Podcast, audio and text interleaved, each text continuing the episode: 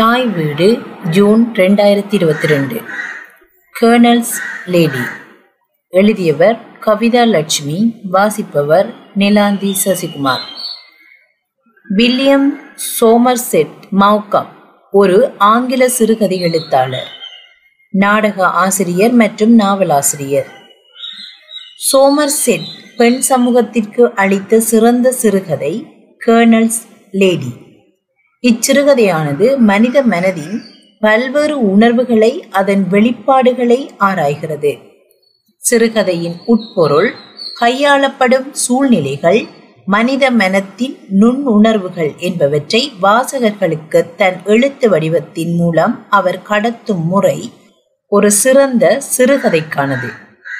அவருக்கேயான நேர்த்தியான எழுத்தின் போக்கும் பாத்திரங்களும் இரத்தமும் சதையுமாக வாசகரின் ஆன்மாவை தொட்டுவிடும் திறன் படைத்ததாக இருக்கிறது.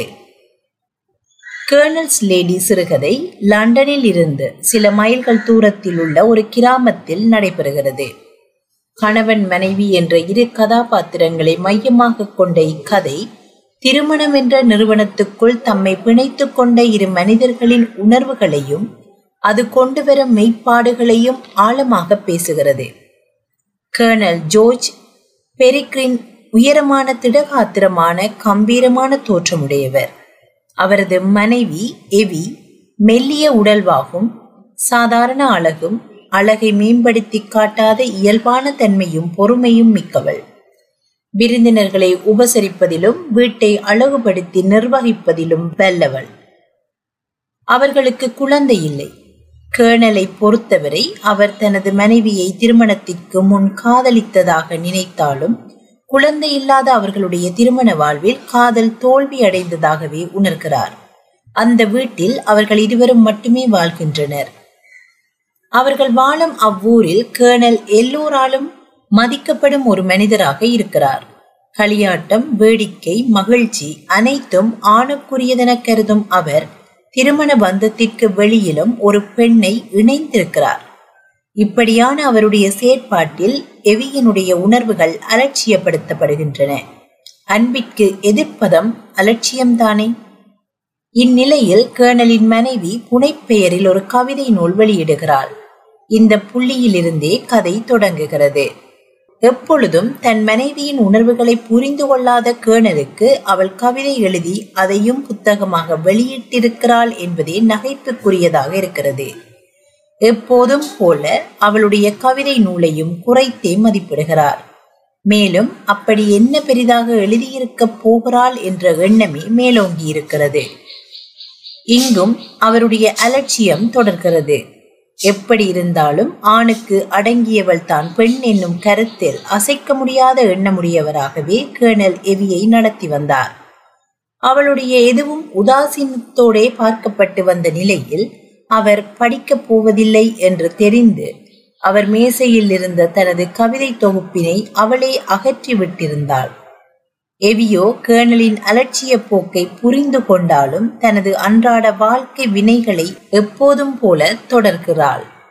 ஆனால் கர்னலின் எண்ணத்திற்கு மாறாக புத்தக கடைகளிலும் இலக்கிய விமர்சன பார்வைகளிலும் எவியின் கவிதை புத்தகம் கொண்டாடப்படுகிறது. காதலின் நுண்ணுணர்வுகளை இப்படி யாரும் பல காலங்களாய் கவிதையில் சொல்லியதில்லை என அவளது கவிதைகளை விதந்துரைத்தனர். கர்னலின் மனைவி என்று அறியப்பட்ட எவி இப்போது கவிஞர் எவி என்று மரியாதையாக அழைக்கப்பட்டாள். எல்லோரும் கர்னலை இவர்தான் எவியின் கணவர் என்று சொல்லத் தொடங்கினர். கர்னல் ஜோர்ஜ் பெரிக்ரினுக்கு தன் மனைவியின் செல்வாக்கு ஒருவித ஒவ்வாமையையும் சினத்தையும் உண்டாக்குகிறது. கவிதை நூலின் அழகு, ஆழம் மற்றும் அதன் உண்மைத்தன்மை பற்றி அவரது காதுபட கருத்துக்கள் வைக்கப்பட்ட போது அனைத்தும் மாறுகின்றன. பலரின் கருத்துக்களினால் ஆவல் கொண்ட கர்னல் லண்டன் சென்றிருந்த போது தன் மனைவி எழுதி வெளிவந்த கவிதை புத்தகத்தை தேடி வாங்கி படித்து பார்க்கிறார். முதலில் படித்த போது அவருக்கு எதுவும் புரியவில்லை. இதையா சிறந்த கவிதைகள் என்று கொண்டாடுகிறார்கள் என வியப்படைந்தார். அவர் அறிவுக்கு எட்டிய கவிதைகள் போல அல்லாமல் ஏதோ கிறுக்கல்கள் போல இருப்பதாக உணர்ந்தாலும், கவிதை வரிகள் ஒரே அளவில் இருப்பதை பார்த்து தனது பள்ளிப்பருவ கவிதை போல சற்று இருப்பதாக திருப்தி கொள்கிறார். கேர்னலுடைய கருத்துக்களைப் போல் அல்லாமல் அவரை சுற்றியுள்ள மனிதர்களும் இலக்கிய விமர்சகர்களும் கவிதை தொகுதியின் கனதியை பற்றி பேசுகின்றனர். கவிதை பேசும் காதல் உணர்வுகளில் ஆழ்ந்து காதலாகி கசிந்து போகின்றனர். கேர்னலோ ஏன் கொண்டாடப்படுகிறார்கள் என புரியாமல் மீண்டும் மீண்டும் படிக்கிறார். பல தடவைகள் படிக்கும் போது அக்கவிதைகள் ஒரு வயதான பெண்ணுக்கும் ஒரு இளைஞனுக்கும் இடையிலான காதலை பேசுவதை புரிந்து கொள்கிறார். இதையெல்லாம் பார்க்கும் போது கேர்னலுக்கு இது தன்னுடைய மனைவியின் காதலாக இருக்குமோ என்ற எண்ணம் மெல்ல துளிர்விட்டு ஒரு பெரிய மனப்போராட்டத்தை அவருக்குள் ஏற்படுத்தி விடுகிறது. ஆண்கள் எப்படி வேண்டுமானாலும் இருக்கலாம், எத்தனை காதலிகளோடும் வாழலாம் என்ற எண்ணம் கொண்ட தான் வெளியூர் செல்லும் தருணங்களில் வேறு பெண்ணுடன் தொடர்பு கொண்ட கேர்னலுக்கு தன் மனைவியையும் ஒருவன் காதலித்தான் என்பதை கற்பனை செய்து பார்க்க கூட அவரது மனம் விரும்பவில்லை. ஆனென்றால் இப்படித்தான் கேளிக்கைகளை விரும்புபவனாகவும் நிறைய பெண்களோடு தொடர்புகள் வைத்திருப்பதற்கு நியமம் கற்பித்தாலும் தனது மனைவியை ஒருவன் காதலித்திருக்க கூடும் என்பதை கேர்னலால் ஏற்றுக்கொள்ள முடியவில்லை. சமூகத்தில் சிறந்த கவிஞராக கருதப்படும் எவியின் மீது தற்போதும் தான் கொண்ட அலட்சியத்தையும் கருத்தையும் அவரால் மாற்ற முடியவில்லை. பதிலாக அவளுடைய புத்திசாலித்தனமும் வசீகரமும் அவரை கோபப்படுத்தியது. அதுவும் மிகச் சாதாரணமான அழகுள்ள வசீகரமற்ற எந்த ஒப்பனையும் செய்து தன்னை முன்னிலைப்படுத்தாத தனது மனைவியிடம் என்னதான் இருந்திருக்க கூடும் என்ற கேர்னலின் எண்ணத்தை, ஆண் மனதின் சொல்ல முடியாத போராட்டத்தை, ஆணாதிக்க மனோபாவத்தை, அதன் உளவியலை ஊடுருவி ஆண் மனதின் இருண்ட பகுதியில் வெளிச்சம் பாய்ச்சுகிறது கதை. கேர்னலுடைய மனப்போராட்டம் அவருள் பல குழப்ப நிலைகளை உண்டாக்குகிறது. எவியை விவாகரத்து செய்யவும் நினைக்கிறார்.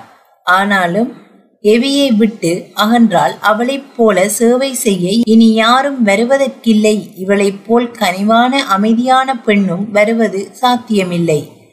அவருடைய மோசமான நடவடிக்கைகளை கண்டும் காணாதது போல் இருக்கும் பெண்ணும் வேண்டும். ஒரு பிரபலமான கவிஞராகவும் இனி வருபவள் இருக்க மாட்டாள் போன்ற எண்ணங்கள் அனைத்தும் அவரை விவாகரத்து விடயத்தை தேவையற்றதாக்கி விடுகிறது. மேலும் இச்சிறுகதையானது தன்னை வெளிப்படுத்தி கொள்ள முடியாத சூழலில் அன்றாட வாழ்வை நகர்த்தும் ஒரு அறிவார்ந்த பெண்ணின் நுண்ணுணர்வுகளையும் மிக அழகாக வெளிப்படுத்துகிறது. கேர்னல் தனது மனைவியை புரிந்து கொள்ள முடியாதவராக இருக்கலாம். வாசகர்களான நாம் கேர்னலை புரிந்து கொள்ள முடியாதவர்களாக இருக்கலாம். ஆனால் மனைவி எவியோ தனது ஆற்றலை வெளிப்படுத்த தனக்கேயான வழிகள் சிலவற்றை கண்டுகொள்ள வேண்டிய அவசியத்தை புரிந்து கொண்டிருக்கிறார். கவிதை தொகுப்பில் காதலன் இறந்து விடுகிறான். அவன் யாராக இருக்க கூடும் என்பதில் கேர்னலை போலவே நமக்கும் ஆவல் மிகுகிறது. காப்புரிமை காரணமாக இணையத்தில் இருவரது கதைகளை பெறுவது கடினம். நூலாக வாங்கி படிக்க முடியும். எவியின் கவிதை நூலின் தலைப்பு பிரமிடுகள் சிதையும் போது. எவியின் காதலன் கதையில் குறிப்பிடப்படும் ஒரு படிமத்தின் மூலம் யார் என்பதை வாசகர்களுக்கு தெரிவிக்க முயல்கிறார். கதையின் போக்கு. கதாபாத்திரங்கள் வலிந்து திணிக்கப்படாமல் இயல்பாக வந்து போகின்றன. உயிரோட்டமுள்ள பாத்திரங்களையும் தடையற்ற வாசிப்பையும் மௌமின் எழுத்துக்கள் நதி போல நகர்த்தி செல்கிறது. பிறருடைய நுண்ணுணர்வுகளை புரிந்து கொள்ள முடியாத மனிதர்கள் தமது நுண்ணுணர்வுகளை பகிர்ந்து கொள்ள முடியாத வாழ்க்கைக்குள் இருக்கும் மனிதர்கள் தனது ஆற்றலை சிரமப்படாமல் வெளிக்கொணரும் மனிதர்கள் என்போரே இதன் கதை மாந்தர்கள். த கர்னல்ஸ் லேடி எனும் இச்சிறுகதை வில்லியம் சோமர்செட் மாமின் மிகச்சிறந்த சிறுகதைகளில் ஒன்று. கருப்பொருள் பெண் வெறுப்பு மற்றும் பாலின சமத்துவமின்மை, சிறுமைப்படுத்தல் போன்றவை இதில் கையாளப்பட்டிருக்கின்றன. குடும்பம் என்ற நிறுவனத்தில் பெண் எப்படி அலட்சியப்படுத்தப்படுகிறாள், எப்படி சுயமரியாதையை இழந்து நாட்களை நகர்த்த வேண்டிய இடத்தில் தனது வாழ்வை நகர்த்தி செல்கிறாள் என்பதை மையமாக கொண்டு கதையின் போக்கு நகர்கிறது. அவளுடைய மதிப்பை அவளுடைய கணவனே மதிப்பிடுகிறான். சமூக மற்றும் குடும்ப நிறுவன படிநிலைகளில் பெண்கள் இரண்டாம் இடத்தில் நிறுத்தப்படுவதை பற்றி குறிப்பிடுகிறது. தலைப்பு. கதையின் தலைப்பு கதையின் உள்ளடக்கத்தோடு பொருந்தி போகிறது.